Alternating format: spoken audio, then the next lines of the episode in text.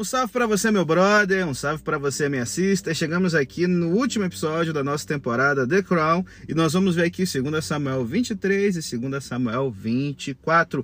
E olha, a despeito de Davi ter seus valentes, a despeito de Davi ser uma pessoa boa de cabeça, de fazer últimas palavras, salmos e tudo mais, entendeu? A despeito de Davi ter um baita de um exército, nós encerramos 2 Samuel com a seguinte noção a vida está nas mãos do invisível.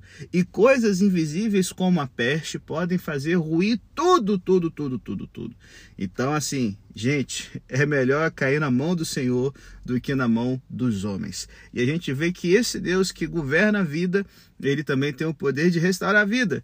E, bom, talvez não seja o final que a gente gostaria para a nossa temporada, mas nós temos aqui o final né, de 2 Samuel, capítulo 23 e 24, analisando as últimas palavras de Davi, os valentes de Davi, né, a base de todas as suas vitórias, e nós vemos muitas vezes que as nossas vitórias podem ser a base também de nossas ruínas, como é o caso de Davi e o censo que ele ordena ser realizado. Porém, mesmo quando colhemos o fruto do nosso pecado, as misericórdias do Senhor não têm fim. Então, vamos lá. 2 Samuel 22 mostra como Deus criou e sustentou o reino de Davi. Mas como é esse reino? Em 2 Samuel 23, 1 a 7, temos as últimas palavras de Davi. E essas palavras nos oferecem né, a base da realeza de Davi. Ele compõe né, é, é, um, um, um, um, salmo né, que fala que o rei é, ele deve ser justo certo? É, e é interessante que esse rei é justo como o sol, é o que está aqui no verso 4. Isso se baseia em Gênesis 1,16, que fala que Deus fez dois grandes luzeiros, a luz maior para governar o dia e a luz menor para governar a noite. O sol governa o dia e um bom rei governa como o sol. Em todo o mundo antigo, e isso se reflete na Bíblia, os governantes eram comparados aos corpos celestes, né? E a deposição de governantes era comparada à queda das estrelas. Especificamente, um bom rei traz luz das trevas, né? E, e, e ele é, é, ajuda a fazer com que as plantas da terra cresçam, como 2 Samuel 23, verso 4 nos lembra. E novamente nós temos um eco de Gênesis 1, onde a luz dissipou a escuridão e a terra produziu vegetação em resposta à palavra de Deus. A criação foi então confiada à humanidade, que recebeu a tarefa de governar a criação para alimentá-la e povoá-la. Um reino justo abençoa a terra, como o Salmo 72 também nos lembra. E, e aí você pensa, nossa, coisa bonita, um reino justo, né, como o sol, papapá e tal. Só que, infelizmente, a rebelião da humanidade deformou nosso governo, que agora é parcial e corrupto. Um sinal disso, em Gênesis 3, é que a terra produzirá espinhos né, e, e, e abrolhos contra você. Em 2 Samuel 23, versos 6 a 7, encontramos espinhos, mas aqueles são homens de Belial, os homens do mal, que se opõem ao governo do rei de Deus. Davi teve que lidar com alguns desses espinhos durante o seu reino. Mas, debaixo do justo reinado do Rei de Deus, esses espinhos são totalmente queimados. A aliança de Deus com Davi era para toda a humanidade. O descendente de Davi restaurará o domínio da humanidade através dessa restauração, a própria criação será renovada. No coração das palavras finais de Davi está esse verso aqui. Se a minha casa não estivesse bem com Deus, certamente ele não teria feito comigo uma aliança eterna, arranjada e assegurada em todas as partes. Certamente ele não concretizaria a minha salvação e me concederia todos os meus desejos. Só que você pode perguntar: peraí, peraí, a casa de Davi está certa com Deus, está bem com Deus? É, se a gente tivesse acabado de ler 2 Samuel 11 a 20, então a gente ia concluir que é não. Mas a chave aqui é o conceito da aliança eterna. A casa de Davi está certa com Deus, não porque sempre age seguindo o caminho certo. Não, é uma casa que garoteia pra caramba, amigo. Não está certa com Deus por causa da aliança de Deus com Davi, no capítulo 7. Os descendentes de Davi nem sempre governarão em justiça, mas à medida que os reis de Israel falharem, a aliança de Deus com Davi criaria a expectativa de um próximo filho de Davi, um justo que governaria corretamente. Então, os versos 2 ao 4 se tornam uma bela profecia que encontra sua realização em São Lucas 4, 18 a 21.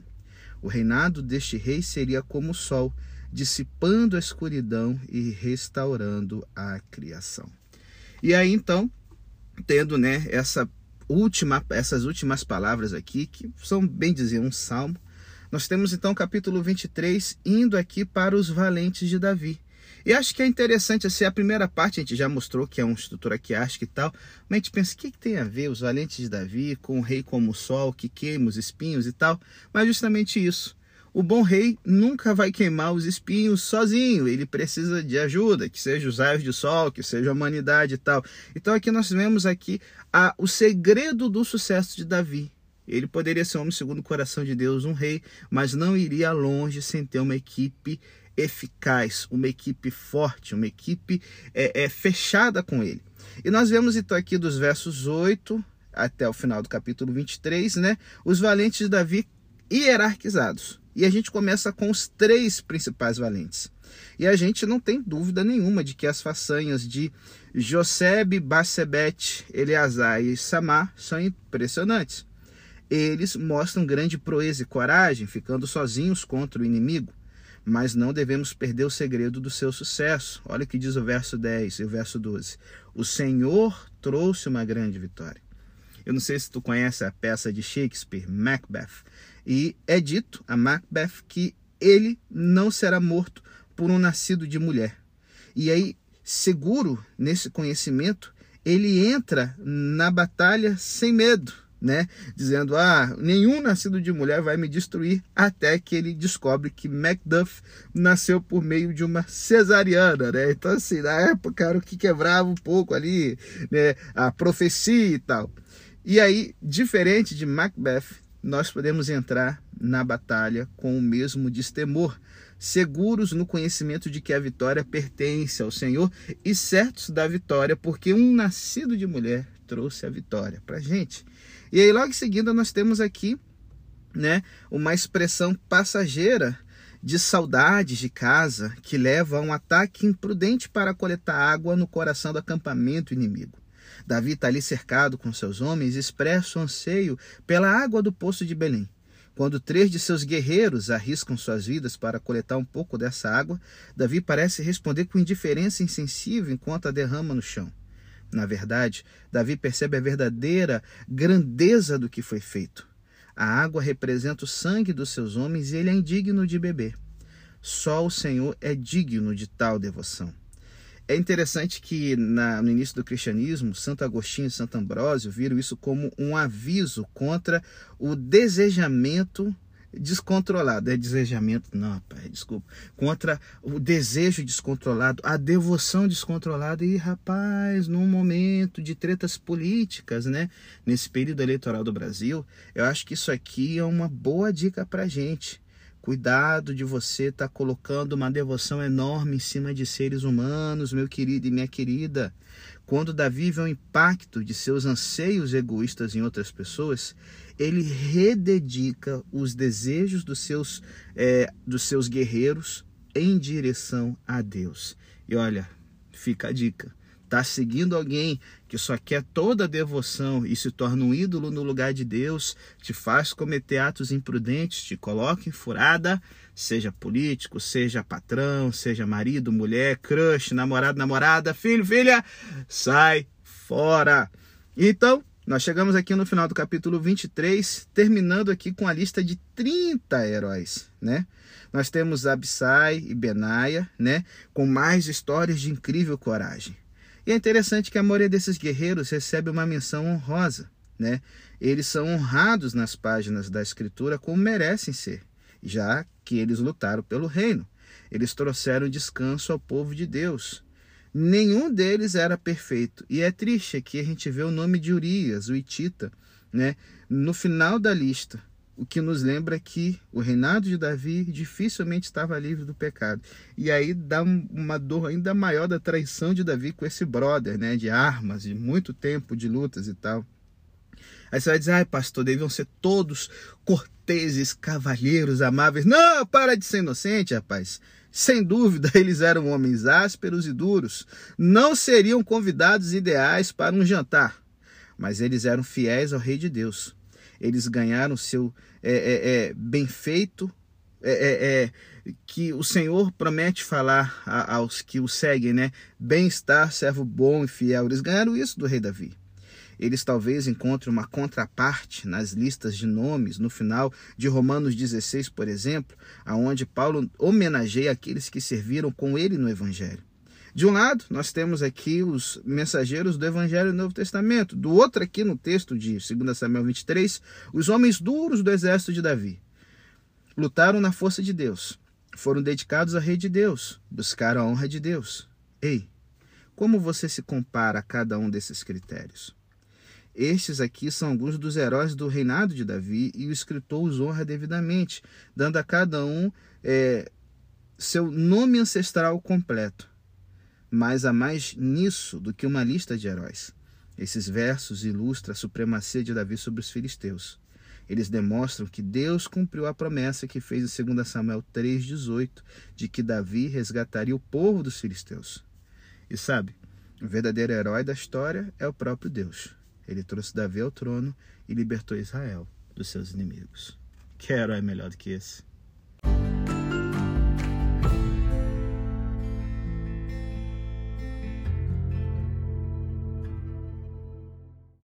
Deixa eu perguntar. Qual é o pior final de um livro ou filme que você pode pensar? Bom, eu, eu fico pensando assim, a pior, pior final de série que eu já vi na vida foi a série Vikings, né? É, é, é, enfim, lixo. Não, não gostei, não gostei. Você gostou, beleza, você e Deus, mas foi tenebroso. E sabe, sem ser o final dos Vikings, talvez à primeira vista, o final de 1 e 2 Samuel é o mais forte candidato para mim hoje, né? Pensa comigo, ó. A música de Davi no capítulo 22, suas últimas palavras no capítulo 23, seus poderosos guerreiros, né, que aparecem em seguida, do verso 8 ao 39, parecem ótimos finais para a história. Mas, gente, nenhum deles é seguido pela legenda The End. Ainda temos um capítulo né, é, é, é, que parece que é uma espécie de anticlímax, né? Até porque terminar ali com os valentes de Davi também ia ficar assim, ia faltar alguma coisa. Aí você, ah, o capítulo 24, né? O que que vai vir?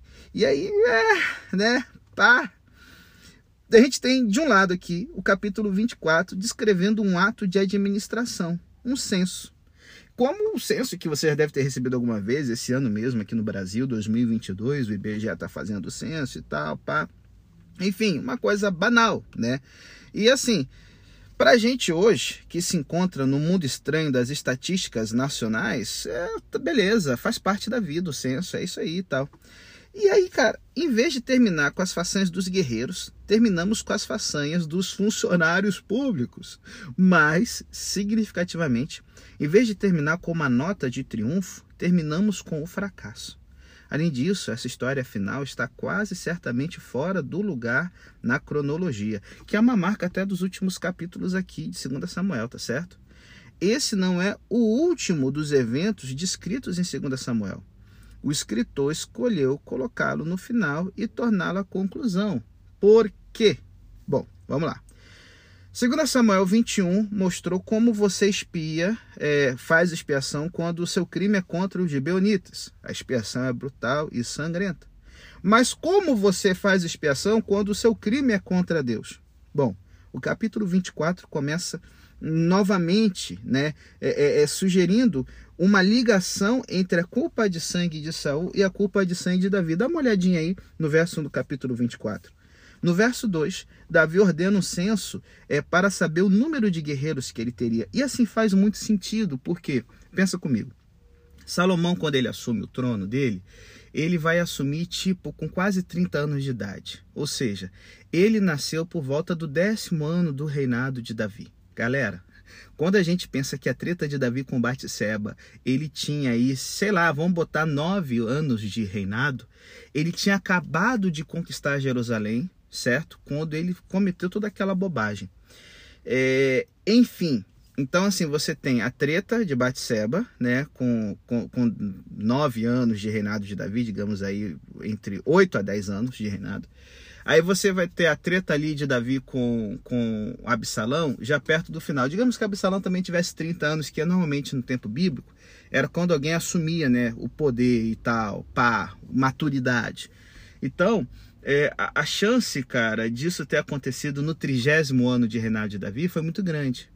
Então, assim, Davi veio de uma rebelião do seu próprio filho, aí depois tem a revolta de Seba, e, e ele está se vendo fragilizado. Ele ainda tem, pô, 10 anos de reinado pela frente, Davi está com 60 anos de idade, crise de meia-idade, ele pensa, cara, eu tenho que saber qual é a minha força militar, eu tenho que fazer um recrutamento em massa, eu tenho que ter um exército permanente, porque o poder se mantém pela força, eu não posso vacilar. Então, essa é a ideia do censo. Então, provavelmente esse censo aqui, galera, ele vai acontecer é, com Davi com sessentão, entendeu? Faltando bem dos 10 anos para ele terminar o reinado. E então ele pede para que Joabe, que é o chefe do exército, né, faça o censo. É, a, o verso 4 fala que Davi ele dá uma ordem que Joabe novamente não quer executar. Né? A palavra no rei, do rei, no entanto, anulou Joabe e os comandantes do exército. Ou seja, é uma, é, é, é uma coisa de uma insegurança. Davi está se sentindo inseguro demais depois de tantas revoltas e tretas. E, e normalmente generais querem saber o tamanho do seu exército, certo? Das suas forças. E aqui Joabe é, e os seus comandantes mostram, mostram um temor de Deus, de modo que Davi vai perguntar por que esse temor. Pelo seguinte, Davi está querendo botar sua confiança em exércitos, né? Como diz o salmo que ele mesmo escreveu: uns confiam em carros, outros confiam em cavalos, nós, porém, confiamos no Senhor dos Exércitos. Aí você entende o tamanho do pecado de Davi. Quem tinha sido a rocha? Deus. Então é por isso que esse capítulo aqui ele está sendo colocado é, é, é, é, na estrutura quiástica, que eu já expliquei para vocês o que, que é. Saul ele peca destruindo os gibeonitas, achando que é, sabe, o sangue que ele derramar que vai criar unidade nacional, o fanatismo, não, é Deus. E Davi peca contra o Senhor porque ele está querendo botar a força do seu reino numa ditadura militar, num exército poderoso, numa força repressiva. E Deus, não, peraí, a sua força sou eu, amigo, eu sou a rocha.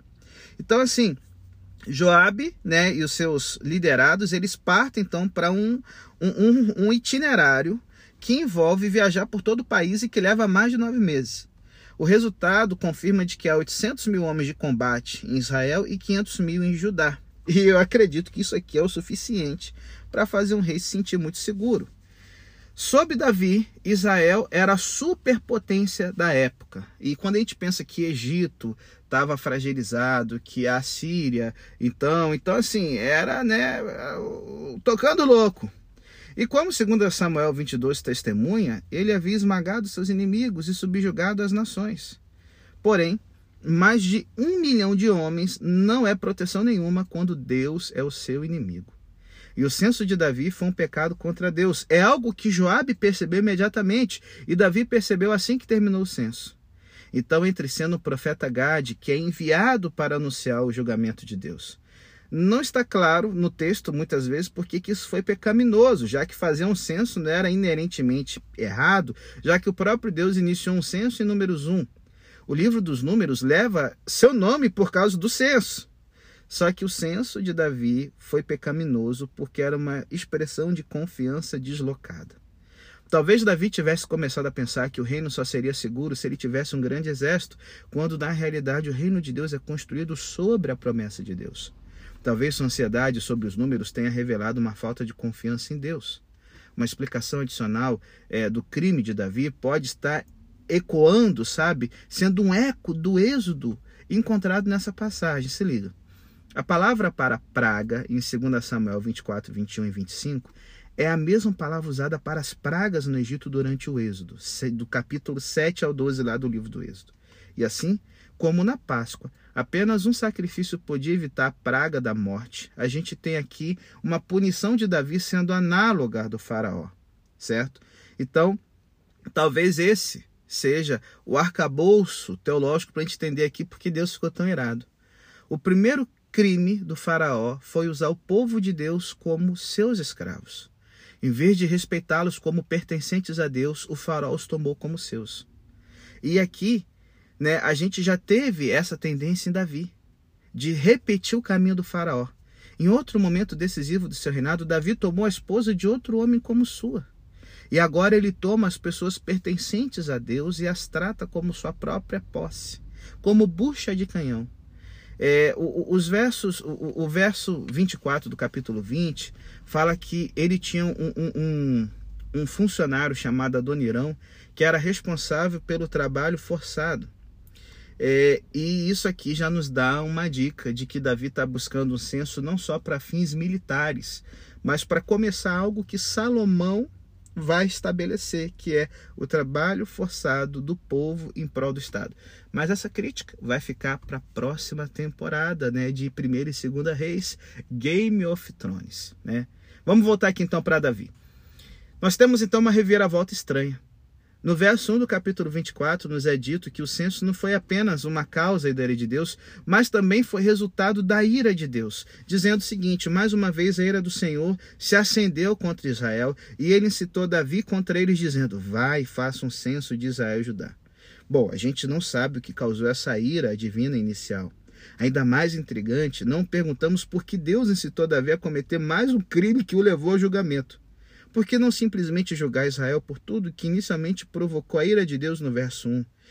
Talvez a razão seja que o censo criou um exemplo claro de autoconfiança que originalmente provocou a ira de Deus. E ao invés de olhar para Deus, as pessoas estavam confiando em seu poder militar. E isso precisava ser remediado. Uma acusação de autoconfiança, sabe, é, é, é, que acabou se assoberbando, é um pouco vaga. É difícil fornecer capítulo e verso da Bíblia quando alguém pergunta: Ei, quando eu fiz isso? Mas o censo significava que essa atitude oculta estava agora aberta. Portanto, o julgamento é pronunciado nos versos 11 ao 13, mas Davi deve escolher a forma em que o julgamento vai vir: três anos de fome, três meses de ataque inimigo ou três dias de peste. E aí, se você tivesse que escolher três anos de fome, três meses de ataque inimigo ou três dias de peste? É, o número 3 aqui é a base, né, de tudo. Eu acho que eu iria como o Davi também. É melhor três dias de Covid, né, de peste bubônica, do que três anos de fome. Davi, ele tá indo no menor período, certo? Pensando, menos gente vai morrer. E tem aqui a chave principal, no verso 14. Davi fala: Eu estou em profunda angústia, mas é melhor cair na mão do Senhor, pois a sua misericórdia é grande, do que cair nas mãos dos homens. Então Davi devolve a escolha a Deus talvez assim descartando a opção de ser invadido por inimigos durante três meses. Afinal, gato escaldado tem medo de água fria e fala assim: Senhor, pelo amor de Deus, eu já estou fugindo de duas crises aqui, a terceira guerra civil. Eu peço música no Fantástico, ó Pai. Então, assim, ele está aqui confiante de que Deus exercerá julgamento com misericórdia.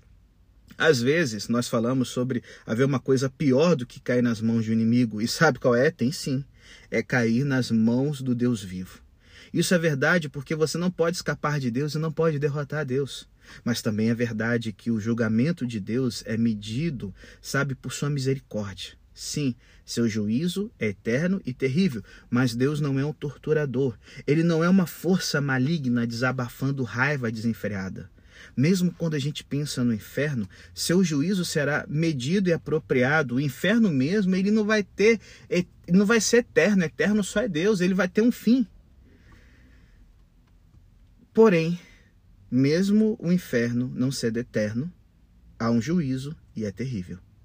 E aqui a gente já tem uma noção em 2 Samuel 24.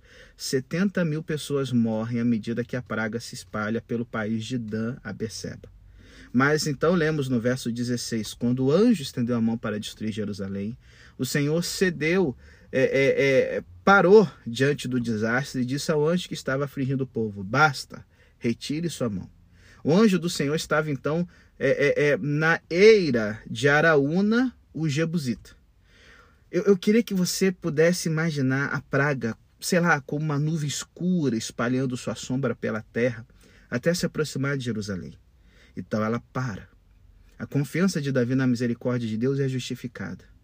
Deus então ordena que o anjo pare o juízo antes que ele chegue em Jerusalém mas deve haver juízo para que Deus é é é, é, é, é, assim seja justo. Se o juízo deve ser exercido com misericórdia, deve haver expiação. O erro deve ser corrigido. E assim lemos no verso 18: Naquele dia, o profeta Gade foi a Davi e disse a ele: Levante e construa um altar ao Senhor na era de Araúna, no Jebusita. Davi é instruído a oferecer sacrifícios no lugar específico fora de Jerusalém, onde o anjo parou. E é interessante, é o território de um não israelita. É uma outra coisa que eu vou comentar mais na temporada de Game of Thrones, Jerusalém, a população cananeia permaneceu viva, porque das, das cidades cananeias, Jerusalém era a única cidade que adorava também é, é, Jeová.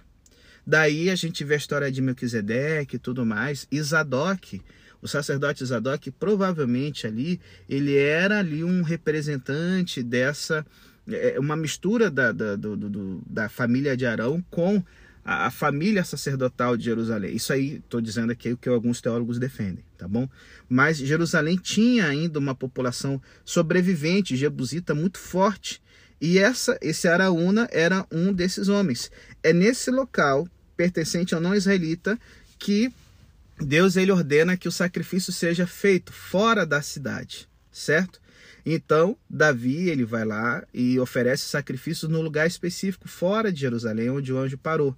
Davi compra a terra, certificando-se de que tudo seja feito corretamente, já que não pode haver atalhos ou tentativas de economizar custos no que se refere à adoração a Deus. O preço total deve ser pago. Davi então constrói um altar para o Senhor e sacrifica ofertas de comunhão e animais. E então o Senhor respondeu a sua oração em nome da terra, e a praga sobre Israel foi interrompida. O ponto é esse. A praga para por causa do sacrifício. 70 mil pessoas morreram. Mais pessoas mereciam morrer, mas em vez disso, um animal morre em seu lugar. Ainda é sangrento e ainda é brutal, mas é um animal morrendo no lugar das pessoas. Essa é a misericórdia de Deus. Um lugar significativo é, é, é, é, esse lugar aqui e é um momento significativo. Segunda Crônicas 3, verso 1, nos diz que o, o, o, a era de Araúna era o próprio local onde mil anos antes Abraão havia oferecido seu filho Isaac.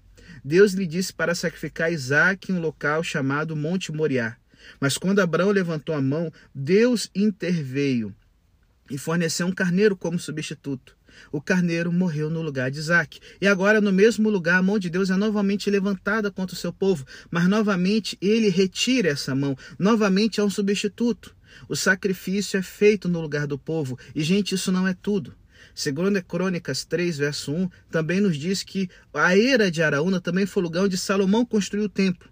Esse local se tornou central e permanente é, lugar de sacrifício. Foi ali que os israelitas puderam encontrar expiação com Deus. Esse era o lugar onde os sacrifícios eram feitos no lugar do povo. E esse é o problema. O sacrifício de animais nunca pôde realmente lidar com o pecado e evitar o juízo. Essas mortes foram apenas uma ilustração do que estava por vir. As palavras mais assombrosas desse capítulo e a chave para entender por que esse incidente é o clímax de 2 Samuel são as palavras de Davi no verso 24, é, no verso 17 do capítulo 24. Quando Davi viu o anjo que estava matando o povo, ele disse ao Senhor: Eu pequei, eu, o pastor, fiz errado. Essas são as minhas ovelhas. O que elas fizeram? Deixe sua mão cair sobre mim e minha família. Davi vê o anjo derrubando as pessoas e está de coração partido. Ele não suporta ver isso.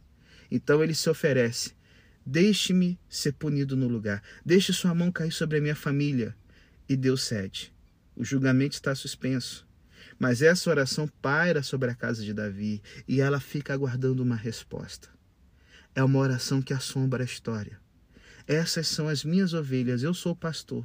Deixe sua mão cair sobre mim e minha família. E então, mil anos depois, Jesus diz: Eu sou o bom pastor. O bom pastor dá vida pelas ovelhas. Jesus diz de fato que eu sou filho de Davi. Deixe sua mão cair sobre mim. Jesus vê o julgamento de Deus pairando sobre o povo de Deus, pairando sobre você. E ele está de coração partido. Ele não suporta ver. Então ele se oferece como sacrifício. Deixe sua mão cair sobre mim, diz Jesus.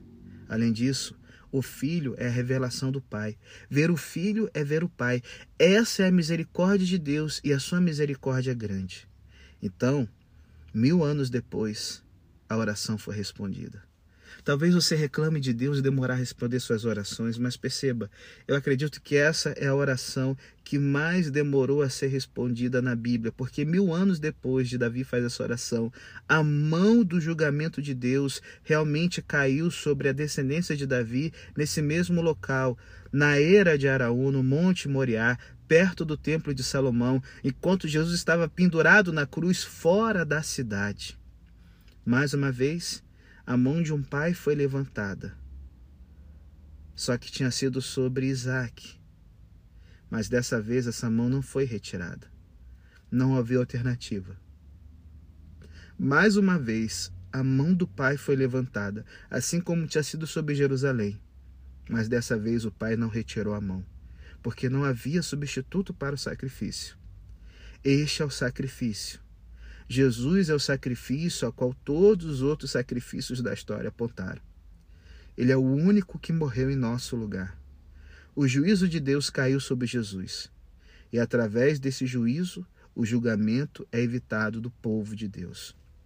Isaac foi poupado após uma jornada de três dias. Jerusalém foi poupada após uma praga de três dias. E depois de três dias, Jesus ressuscitou dos mortos.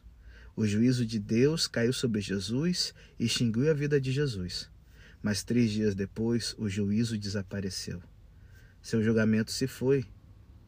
Se você se colocar nas mãos dele, ele também se vai para você. Ô, gente. Que final! Teria como terminar esse livro de uma outra maneira, não sei, melhor? É, é, rapaz, eu, eu não consigo imaginar um final melhor. É, eu, eu, antes de da gente falar aqui as últimas palavras, eu, eu tenho que demais agradecer você que está acompanhando aqui a nossa jornada The Crawl. Todos os podcasts, bem dizer, dessa temporada de 1 e 2 Samuel foram baseados no livro do pastor batista Tim Chester, 1 e 2 Samuel para você. Ele é um pastor batista inglês e que eu achei fantástico já tinha usado o livro dele para ser a base do Let My People Go, que foi a temporada do Êxodo. E assim, eu, eu amo a, a, a forma dele escrever, pela forma como ele trabalha o Antigo Testamento com o Novo, apontando para Jesus. É, não tem como terminar melhor. Tudo aponta para ele, tudo aponta para Cristo. E sabe, é, fechando aqui, o, o Tim Chester ele comenta sobre um romance chamado Apocalipse de C.J. Samson, que retrata um jovem no hospital Bedlam para os loucos. Esse jovem sabe que é um pecador e sabe que Deus é santo, então ele ficou louco de medo. No entanto, de certa forma, a reação desse louco é saudável. É saudável é, é se for superada né, é, é, é, é o medo. Não adianta a gente ficar com medo e enlouquecer. O medo tem que ser superado na perspectiva do juízo divino. E esse juízo divino aconteceu na cruz. A perspectiva da gente ficar desesperado diante do pecado é saudável, a menos que você saiba que o próprio Deus espiou o seu pecado. Todos nós ainda temos aqueles momentos de loucura saudável. Podemos estar ansiosos sobrecarregados pela culpa ou desesperados para provar nós mesmos, porque esquecemos que o próprio Deus fez a expiação. Lembre-se de que Davi é o Cristo, o Messias, o rei ungido de Deus que aponta para o Cristo Jesus. Eu sou o pastor de Jesus. Essas são minhas ovelhas. Deixe sua mão cair sobre mim. Ei, gente, vamos cair nas mãos do Senhor, porque a sua misericórdia é grande caia nas mãos do Senhor. Pare de tentar se salvar, pare de tentar fazer a sua própria expiação, pare de tentar de se automutilar, pare de tentar provar a si mesmo. Caia nas mãos de Deus, porque a sua misericórdia é grande. Ei, como você pode ser mudado por essas verdades? Como você pode abençoar a vida dos seus amigos com essas verdades? A gente chega então ao final da temporada The Crown. E a última coisa que eu quero dizer para você é: a nossa expiação está completa na morte dispendiosa de Jesus. Como essa verdade nos ajudará quando nos sentirmos culpados ou se estivermos tentados a entrar em velhos hábitos de pecado? Pense nisso e todo dia fale: Senhor, prefiro cair nas Suas mãos, porque as Suas misericórdias não têm fim.